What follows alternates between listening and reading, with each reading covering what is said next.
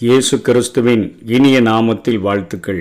இந்த நாளிலே உலகம் முழுவதிலும் ஆண்டவராகிய இயேசு கிறிஸ்து கல்வாரி சிலுவையில் ஒரு புழுவைப் போல நசுக்கப்பட்டு தொங்குகின்ற அந்த நேரத்தில் மூச்சு கூட விட முடியாத அந்த சூழ்நிலையில் ஒவ்வொரு வார்த்தைகளும் பேசுகிறதற்கு மூச்சு திணறுகிற அந்த நேரத்தில் சுவிசேஷத்தினுடைய அத்தனை கூறுகளையும் உள்ளடக்கிய ஏழு வார்த்தைகளை அவர் பேசினதை நாம் தியானிக்கிறோம். உலகம் முழுவதிலும் தியானிக்கிறோம்.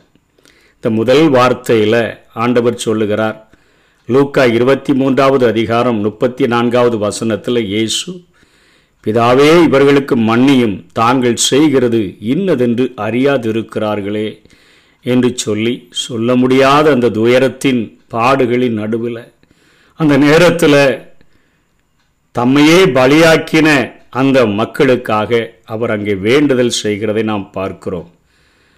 மன்னிப்பின் செய்தியை பிரசங்கிப்பதற்காகத்தான் ஆண்டவர் சீடர்களுக்கு கட்டளையிட்டார். லூக்கா இருபத்தி நாலாம் அதிகாரம் நாற்பத்தி ஏழாம் வசனத்தில் மனம் திரும்புதலும் பாவ மன்னிப்பும் எருசலையும் தொடங்கி சகல தேசத்தாருக்கும் அவருடைய நாமத்தினாலே பிரசங்கிக்கப்படவும் வேண்டியது என்று சொல்லுகிற அந்த வார்த்தையைத்தான் சுவிசேஷத்தில் உள்ளடங்கி இருக்கிற முதல் அம்சமானது பாவ மன்னிப்பு என்கிற காரியத்தையும் பரிந்து பேசுகிற தன்னுடைய ஊழியத்தையும் இந்த மக்களுக்கு ஆண்டவர் வெளிப்படுத்துகிறதை நாம் பார்க்கிறோம்.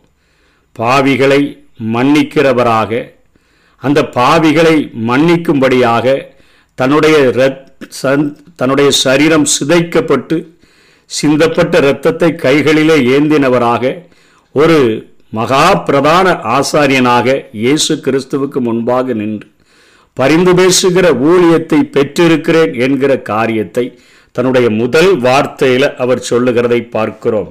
யோபு ஒன்பதாம் அதிகாரம் முப்பத்தி மூன்றாவது வசனத்தில் யோபு புலம்புகிறார் தன்னுடைய பிரச்சனைகளின் நடுவில் வேதனைகளின் நடுவில் தன்னுடைய சொல்ல முடியாத துயரத்தின் நடுவில்.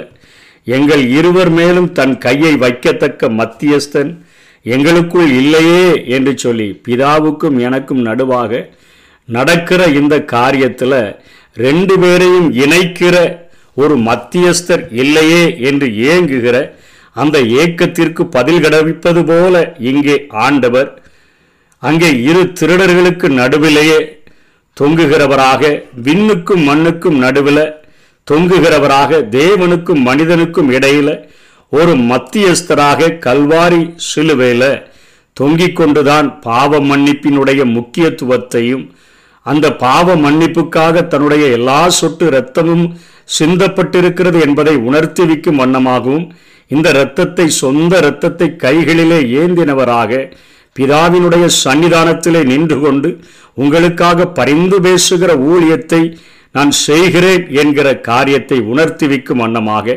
முதல் வார்த்தையை அவர் பேசுகிறதை நாம் பார்க்கிறோம். ஆகவே அந்த பாவ மன்னிப்பின் மூலமாக இயேசு கிறிஸ்துவின் இரத்தத்தின் மூலமாக நம்முடைய பா குற்ற உணர்வுகளும் நித்திய ஆவியினாலே தம்மைத்தாமே பழுதற்ற பலியாக ஒப்பு கொடுத்த அந்த இயேசு கிறிஸ்துவினுடைய இரத்தம் நம்முடைய மனசாட்சியை கூட அது செத்த கிரியைகள அது நம்மை சுத்திகரித்து நம்மை முற்றிலும் நம்மை பரிசுத்தமாக மாற்றக்கூடியதாக அது இருக்கிறது. ரெண்டாவது வார்த்தையாக ஆண்டவர் சொல்லுகிற காரியம் லூக்கா இருபத்தி மூன்றாவது அதிகாரம் நாற்பத்தி மூன்றாவது வசனத்தில் இயேசு அவனை நோக்கி இன்றைக்கு நீ என்னோடு கூட பரதீசையில் இருப்பாய் என்று மெய்யாகவே உனக்கு சொல்லுகிறேன் என்று சொல்லி பரதீசின் ஒரு வாக்கு தத்தத்தை அங்கே தன்னோடு கூட தொங்கிக் கொண்டிருந்த ஒரு திருடனுக்கு அவர் கொடுக்கிறதை நாம் பார்க்கிறோம். நிச்சயமான ஒரு வார்த்தைகளை உறுதியாக அவனோடு கூட பேசுகிறார் தண்டனையில். தவித்து கொண்டிருந்த ஒரு மனிதனை பார்த்து நீ இன்றைக்கு என்னோடு கூட பரதேசியில நீ இருப்பாய் என்று சொல்லி நீ ஆண்டவர் அவனுக்கு ஒரு முக் ஒரு அந்த மரண நேரத்தில் ஒரு ஒரு கலக்கத்தின் மத்தியில் ஒரு அருமையான வாக்கு தத்துவத்தை நாம் கொடுக்கிறதை பார்க்கிறோம். அதாவது ஒரு தனி மனிதனுக்கான ஒரு ரட்சிப்பை அங்கே ஆண்டவர் அவனுக்கு அழிக்கிறதை நாம் பார்க்கிறோம். இந்த ரட்சிப்பு என்பதை நாம் கொஞ்சம் புரிந்து கொள்ள வேண்டும் என்று சொன்னால் பாவத்தினுடைய தண்டனையிலிருந்து ஆண்டவர் நம்மை விடுதலை செய்கிறவராக இருக்கிறார்.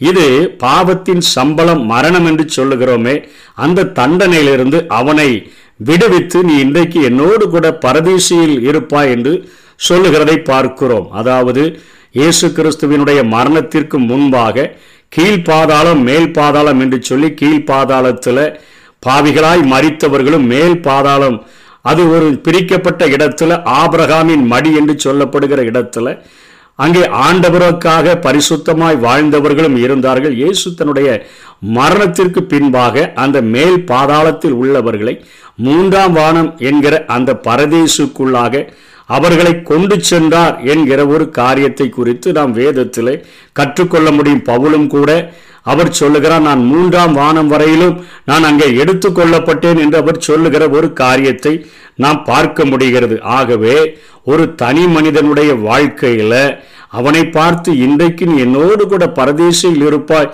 என்று சொன்னார் என்று சொன்னால் உன்னுடைய கடந்த கால பாவத்திற்கான தண்டனையில இருந்து நீ இப்பொழுது விடுதலை பெற்றிருக்கிறாய். Deliverance from the penalty of the sin என்று சொல்லி அவனுக்கு ஒரு தைரியத்தை முதலே அவர் கொடுக்கிறதை பார்க்கிறோம். இரண்டாவதாக பாவத்தினுடைய வல்லமையில் இருந்து அவனை விடுவிக்கிற ஒரு நிகழ்கால ரட்சிப்பை அவனுடைய வாழ்விலே அவர் கொடுக்கிறதை நாம் பார்க்க முடியும். Deliverance from the power of sins என்று சொல்லி நாம் பார்க்க முடியும். மூன்றாவது காரியம் எதிர்கால ரட்சிப்பு. இது பாவத்தினுடைய பிரசனத்திலிருந்து ஒரு நொடி பொழுதுல நாம் ஆண்டவரோடு கூட கடந்து செல்லக்கூடிய அந்த புதிய வானம் புதிய பூமி என்று அழைக்கப்படுகிற அந்த இடத்திற்கு நாம் கடந்து செல்லக்கூடிய காரியத்தை குறிக்கக்கூடியதாக அது இருக்கிறது. முதல்ல பாவத்தின் தண்டனையிலிருந்து நாம் விடுதலை பெறும் பொழுது நீதிமான்களாக்கப்படுகிறோம்.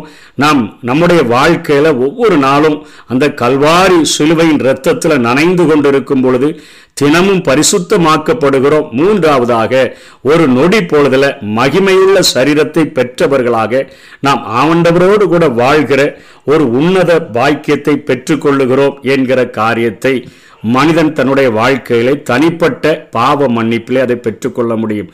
கள்ளனுக்கு கல்வாரி சிலுவையிலே தொங்கிக் கொண்டிருக்கும் பொழுது அவனுடைய பாவத்தின் தண்டனையிலிருந்து அவனுக்கு ஒரு விடுதலையும் ஒரு மகிமையுள்ள ஒரு வாழ்க்கையையும் அவனுக்கு அந்த நொடி பொழுதுல கிடைத்ததை நாம் பார்க்க முடிகிறது. மூன்றாவதாக ஆண்டவர் சொல்லுகிற காரியம் என்ன? குடும்பத்தினுடைய காரியங்களை குறித்து அங்கே பேசுகிறதை பார்க்கிறோம். மூன்றாவது லூக் யோவான் பத்தொன்பதாம் அதிகாரம் இருபத்தி ஆறாம் வசனம் இருபத்தி ஏழாம் வசனத்தில் அப்பொழுது இயேசு தம்முடைய தாயையும் அங்கே நின்ற தனக்கு அன்பாயிருந்த சீஷனையும் கண்டு தன்னுடைய தாயை நோக்கி ஸ்திரீயே அதோ உன் மகன் என்றார். பின்பு அந்த சீஷனை நோக்கி அதோ உன் தாய் என்றார். அந்நேரம் முதல் அந்த சீஷன் அவளை தன்னிடமாய் ஏற்றுக்கொண்டான் என்று சொல்லி பார்க்கிறோம். இரத்த வெள்ளத்தில் மிகுந்த நொறுக்கப்பட்ட அந்த சரீரத்தோடு கூட தொங்கிக் கொண்டிருக்கும் போது கூட அந்த வேதனையின் மத்தியில் பேச முடியாத மூச்சு திணறுகிற அந்த சூழ்நிலையிலும் கூட ஒரு குடும்ப நலத்தை குறித்து அங்கே பேசுகிறதை பார்க்கிறோம். குடும்பங்களின் மேலே கரிசனை உள்ள ஒரு ஆண்டவர் என்பதை ஆண்டவர் அங்கே தெளிவாக பேசுகிறார். யோவானுக்கு மரியாள் தான் ஆறுதல் மரியாளுக்கு. யோவான் தான் ஆறுதல் என்று சொல்லி அங்கே அவர் அங்கே இணைத்து விடுகிறதை நாம் பார்க்கிறோம். இன்னைக்கு நம்முடைய வாழ்க்கையிலும் பரலோக குடும்பத்தில் தான் நம்ம இணைக்கப்பட்டு இருக்கிறோம் தேவன் நமக்கு தந்தையாகவும் இயேசு கிறிஸ்து நமக்கு மணவாளனாகவும் ஆவியானவர் நம்முடைய துணையாளராகவும் அவர் இருக்கிறதை நாம் பார்க்க முடியும். அதே போலதான் இன்றைக்கு திருச்சபையும் ஒரு குடும்பமாகத்தான் காணப்படுகிறது. ஆண்டவர் ஒரு தனி மனிதனை ரட்சிக்கும் பொழுது அந்த குடும்பத்தையே முழுவதும் ரட்சிக்கிறதை நேசிக்கிறதை நாம் வேதத்தில் அநேக காரியங்களிலே கண்டுகொள்ள முடியும். நோவாவை பார்க்கும் பொழுது நோவாவையும் அவனுடைய குடும்பம் முழுவதையும் ஆண்டவர் ரட்சிக்கிறதை பார்க்க முடிகிறது. ராகாப்போ அவருடைய குடும்பத்தோடு கூட ஆண்டவர் காப்பாற்றுகிறதை பார்க்க முடிகிறது. சகைவனுடைய வீட்டிற்கு பிரவேசித்த ஆண்டவர் இன்றைக்கு இந்த வீட்டுக்கு ரட்சிப்பு வந்தது என்று சொல்லுகிறதை பார்க்க முடிகிறது.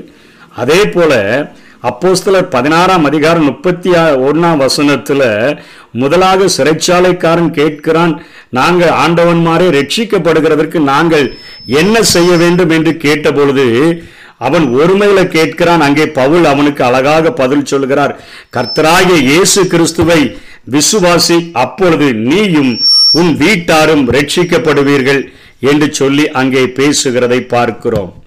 நீயும் உன் வீட்டாரும் ரட்சிக்கப்படுவீர்கள். ஆண்டவருடைய ரட்சிப்பு முழு குடும்பத்திற்குமே ஒரு ஆசீர்வாதத்தை கொண்டு வரக்கூடியதாக அது இருக்கிறது என்பதை உணர்த்துவிக்கும் வண்ணமாக ஆண்டவராக இயேசு கல்வாரி சிலுவையில தொங்கும் போதும் கூட சொல்லனா துயரத்துல அவர் தொங்கிக் கொண்டிருக்கும் போது கூட தன்னுடைய தாய்க்கு ஒரு ஆறுதலை ஏற்படுத்தக்கூடியவராக கடைசி வரையிலும் தன்னோடு கூட இருந்த சீஷனுக்கு ஒரு ஆறுதலை ஏற்படுத்தக்கூடியவராக பேசினதை பார்க்கிறோம். இன்றைக்கும் ஆண்டவர் குடும்பத்தை நேசிக்கிறவராக ஒரு சபையாகிய குடும்பத்தை நமக்கு தருகிறவராக ஒரு பரலோக குடும்பத்தை நமக்கு சொந்தமாக்கி தருகிறவராக ஒரு பரலோக குடும்பத்துக்குள்ளாக நாம் கொண்டு சேர்க்கப்படுகிறவர்களாக ரட்சிக்கப்படுகிறவர்களை கர்த்தர் அனுதினமும் சபையிலே சேர்க்கிறது போல பரலோக குடும்பத்திலும் நம்மை சேர்க்கிறவராக அவர் இருக்கிறதை பார்க்கிறோம். நான்காவதாக இயேசு பேசின வார்த்தை மத்திய இருபத்தி ஏழாம் அதிகாரம் நாற்பத்தாறாம் வசனத்தில் ஏலி ஏலி லாமா சமத் சபத்தானி என்று அவர் அங்கே மிகுந்த சத்தமிட்டு கூப்பிட்டார். அதற்கு என் தேவனே என் தேவனே ஏன் என்னை கைவிட்டீர் என்று சொல்லி அர்த்தம். சங்கீதம் இருபத்தி ரெண்டு ஒன்றிலிருந்து பத்து வரையிலும் இந்த காரியங்களை நாம் வாசிக்கிறோம்.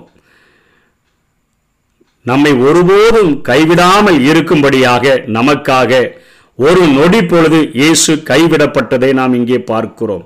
ஏசாயா ஐம்பத்தி ஒன்பதாம் அதிகாரம் ரெண்டாம் வசனத்தில் உங்கள் அக்கிரமங்களே உங்களுக்கும் உங்கள் தேவனுக்கும் நடுவாக பிரிவினை உண்டாக்குகிறது. உங்கள் பாவங்களே அவர் உங்களுக்கு செவி கொடாதபடிக்கு அவருடைய முகத்தை உங்களுக்கு மறைக்கிறது. என்று சொன்னது போல ஆண்டவர் மேலாக கிறிஸ்துவின் மேலாக உலகத்தினுடைய அத்தனை பாவங்களும் சுமத்தப்பட்ட பொழுது ஆண்டவர் ஒரு நொடி பொழுது தன்னுடைய முகத்தை மறைத்தபடியினாலே அந்த பிரசனத்தை அவர் பிரிய முடியாதவராக துடித்து போகிறதை நாம் பார்க்கிறோம். நம்மை ஒருபொழுதும் கைவிடாமல் இருப்பதற்காக நமக்காக கைவிடப்பட்ட அந்த நிலைமையில தான் என் தேவனே என் தேவனே ஏன் என்னை கைவிட்டீர் என்று சொல்லுகிறதை பார்க்கிறோம். இன்றைக்கு ஒரு நொடி பொழுது கூட நான் கைவிடப்படாம இருக்கிறனான்னு சொல்லி அநேக நேரங்களில் நமக்கு கேள்விகள் எழும்பலாம். ஒரு அருமையான வாக்குத்தத்தம் நமக்கு கொடுக்கப்படுகிறது. ஆண்டவருடைய ஒரு நாமத்திற்கு பெயர் இம்மானுவேல் என்று சொல்லி. இம்மானுவேல் என்றால் தேவன் நம்மோடு நம்மோடு இருக்கிறார். எப்பொழுதும் நம்மால் பிரசனத்தை உணர முடியாவிட்டாலும் தேவனுடைய வார்த்தை நூற்றுக்கு நூறு உண்மை உள்ளது. இம்மானுவேலராக நம்முடைய வாழ்க்கையில அவர் எப்பொழுதும் நம்மோடு கூட அவர் இருக்கிறார் என்பதை உணர்த்தி வைக்கக்கூடியதாக இருக்கிறது.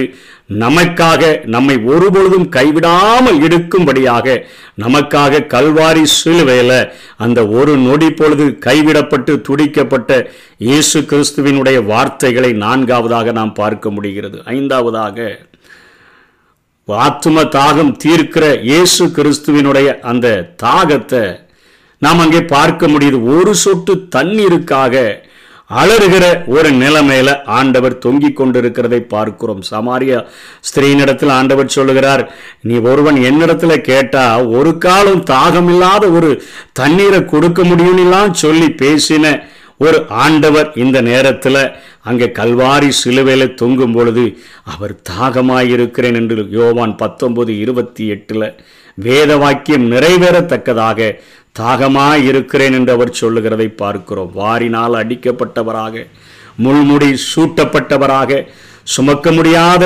அந்த சிலுவையை அந்த மேட்டிலே சுமந்து சென்றவராக சரீரம் முழுவதும் கிழிக்கப்பட்ட அந்த நிலை அந்த நிலையில அவர் அப்படியே தொங்கிக் கொண்டிருக்கிற அந்த நேரத்தில் மயக்கம் உண்டாக்க கொடுக்கப்பட்ட காடியை கூட ஏற்றுக்கொள்ளாதபடி எல்லா காரிய பாடுகளையும் சுய நினைவோடு கூட அனுபவிக்க வேண்டும் என்று சொல்லி தொங்குகிற இயேசு இப்பொழுது சொல்றாரு என்னுடைய நாவு தாகமடைந்திருக்கிறது என்று சொல்லி அவர் அங்கே சொல்லுகிறதை பார்க்கிறோம். சகரியா பதிமூன்று ஒன்றில் அந்நாளிலே பாவத்தையும் அழுக்கையும் நீக்க தாவீதின் குடும்பத்தாருக்கும் எருசலேம் குடிகளுக்கும் திறக்கப்பட்ட ஒரு ஊற்று உண்டாயிருக்கும் என்று சொன்னது போல ஒரு அடிக்கப்பட்ட ஒரு மெய்ப்பனாக மந்தையை விட்டு ஓடாத ஒரு மெய்ப்பனாக அங்கே தாகமாயிருக்கிறேன் என்று சொல்லுகிற ஒரு ஆண்டவர் நம்மை அமர்ந்த தண்ணீரண்டையில கொண்டு போய் சேர்க்கிறவராக நமக்குள்ளாகவே ஒரு ஊற்றையே கொடுத்து விடக்கூடியவராக நன்மையையும் தீமையையும் வாழ்நாள் முழுவதிலும் நாம் அனுபவித்து திருப்தியாய் வாழும்படியாக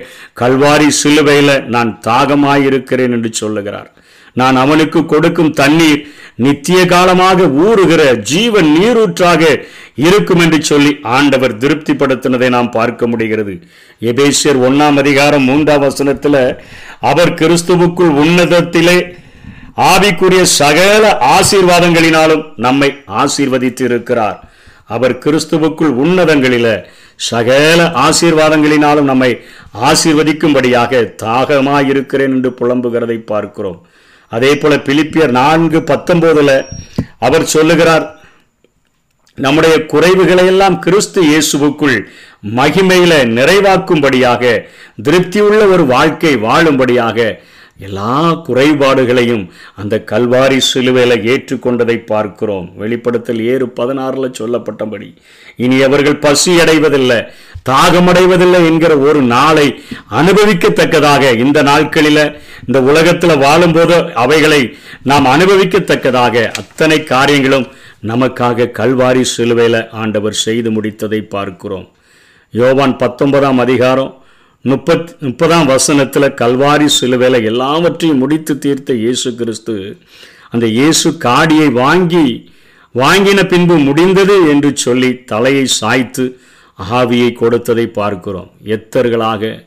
அவரை எப்படியாயிலும் அழிச்சிடணும்னு நினைச்சு இதோடு அவருடைய வாழ்க்கை முடிந்தது என்று நினைத்த மக்களின் மத்தியில் ஆண்டவர் சொல்லுகிறார் எல்லாவற்றையும் நான் செய்து முடித்து விட்டேன் என்று சொல்லுகிறதை பார்க்கிறோம். மகா பெரிதான ரட்சிப்பினுடைய வேலை முடிந்து விட்டது என்று சொல்லி அங்கே ஆண்டவர் சொல்லுகிறார் பரம தந்தையினுடைய சித்த அத்தனையும் ஒன்று விடாமல் முற்றிலும் நிறைவேற்றி முடிந்து விட்டது என்று சொல்லுகிறார். பழுதற்ற பலியாக தன்னுடைய சரீரத்தை நான் ஒப்பு கொடுத்துட்டேன் இனிமே வேறொரு பலி தேவையில்லை. எல்லாம் முடிந்தது என்று வீர முழக்கமிடுகிறார். குற்றம் ஒன்றுமின்றி தன்னுடைய எல்லா சொட்டு இரத்தத்தையும் தூய இரத்தமாக இயேசு கிறிஸ்து ஒப்பு கொடுத்து விட்டார் அங்கே பூரண பலியாக பலி பூரணமானதை இயேசு கிறிஸ்து முடிந்தது என்று சொல்லி அவர் சொல்லுகிறதை பார்க்கிறோம். இன்றைக்கு நம்ம அநேக நேரங்களில் கிருபையினாலே விசுவாசத்தை கொண்டு ரட்சிக்கப்பட்டீர்கள்.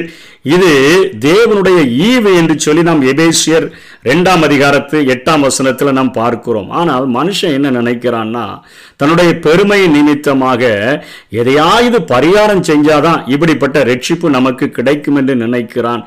ஆண்டவர் சொல்லுகிறார் இல்லப்பா இது ஏற்கனவே முடிந்து விட்டது. உன்னுடைய கிரியைகளினால் அல்ல என்னுடைய கிருபையினால என்னுடைய இரக்கத்தினால நான் உனக்கு எல்லா விதமான ஒரு பாவ மன்னிப்பையும் ஒரு பரிகாரத்தையும் நான் செய்து முடித்து விட்டேன். ரட்சிக்கப்படு ரட்சிக்கப்படுகிறதற்கு நீ விசுவாசத்தை கொண்டு என்னுடைய கிருபையினால இரக்கத்தினால நீ விசுவாசித்தா ரட்சிக்கப்பட்டுருவ.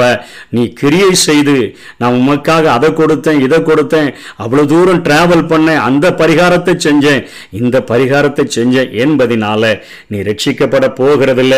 எல்லாமே முடிந்தது. இஸ்மவேலுக்கும் ஈசாக்கும் சேர்ந்து இருக்க முடியாது. கிரியைகளும் கிருபைகளும் சேர்ந்து இருக்க முடியாது. மாம்சமும் வாக்குத்தத்தமும் சேர்ந்து இருக்க முடியாது என்பதை உணர்த்தி வைக்கும் வண்ணமாக இது முற்றிலுமாக முடிந்தது என்று சொல்லுகிற காரியம்.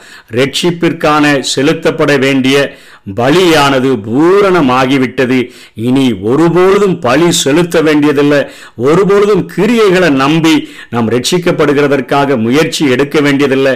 கல்வாரி சிலுவையில் முடிந்தது என்று சொன்ன அந்த இயேசு கிறிஸ்துவை நோக்கி பார்க்கும் பொழுது நம்முடைய வாழ்க்கையில் ஆண்டவர் எல்லா விதமான காரியங்களிலும் நமக்கு ஒரு மிகப்பெரிய ஒரு வெற்றியை தரக்கூடிய ஒரு ஆண்டவராக இருக்கிறார். கடைசியாக ஏழாம் வசனத்தில் ஏழாவது வார்த்தையாக ஆவியை ஒப்புவிக்கிறேன் என்றவர் சொல்லுகிறதை பார்க்கிறோம். லூக்கா இருபத்தி மூன்றாம் அதிகாரம் நாற்பத்தி ஆறாவது வசனத்தில் இயேசு பிதாவே உம்முடைய கைகளில் என் ஆவியை ஒப்புவிக்கிறேன் என்று மகா சத்தமாய் கூப்பிட்டு சொன்னார். இப்படி சொல்லி ஜீவனை விட்டார். தந்தையினுடைய மடியில வளர்ந்த செல்ல பிள்ளையாகிய இயேசு கிறிஸ்து மனிதர்களின் ரட்சிப்புக்காக தன்னுடைய ஜீவனை விட்டதை இந்த பகுதியிலே நாம் பார்க்கிறோம். தாம் நேசித்த தந்தையினுடைய கைகளில் தன்னுடைய ஆவியை அவர் ஒப்பு கொடுத்ததற்கு காரணம் இந்த பூமியில எந்த ஒரு மனுஷனும் என்னுடைய ஆவிய என்னுடைய ஜீவனை எடுக்கிறதற்கு அவனுக்கு அதிகாரம் இல்லை.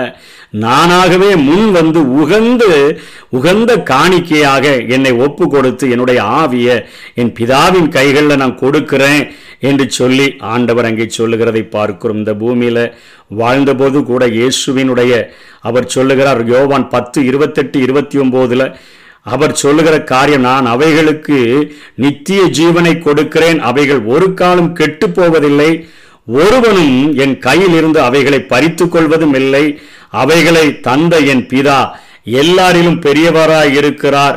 அவைகளை என் பிதாவின் கையிலிருந்து பறித்து கொள்ள ஒருவனாலும் கூடாது. அவ்வளவு பெரிய பாதுகாப்பை ஆண்டவர் தருவேன் என்று வாக்கு கொடுக்கிறதை பார்க்கிறோம்.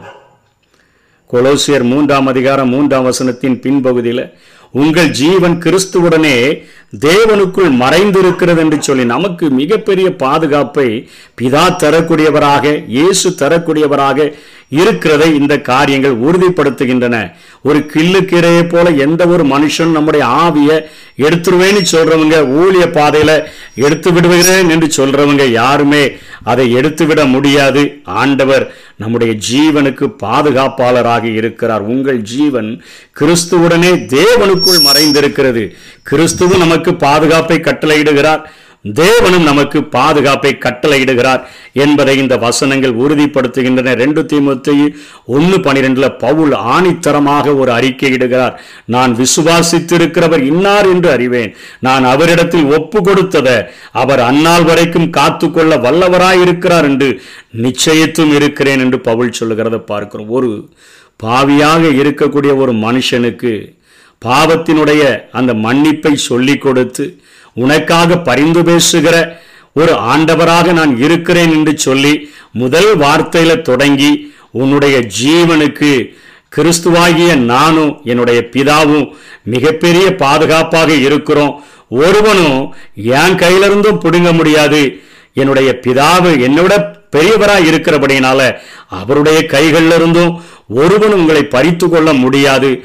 உங்களை விசுவாசத்தை துவக்கின ஒரு ஆண்டவர் அதை முடிய வரையிலும் அவரை நடத்துகிறதற்கு அவர் வல்லமையுடைய ஒரு ஆண்டவராய் இருக்கிறார்.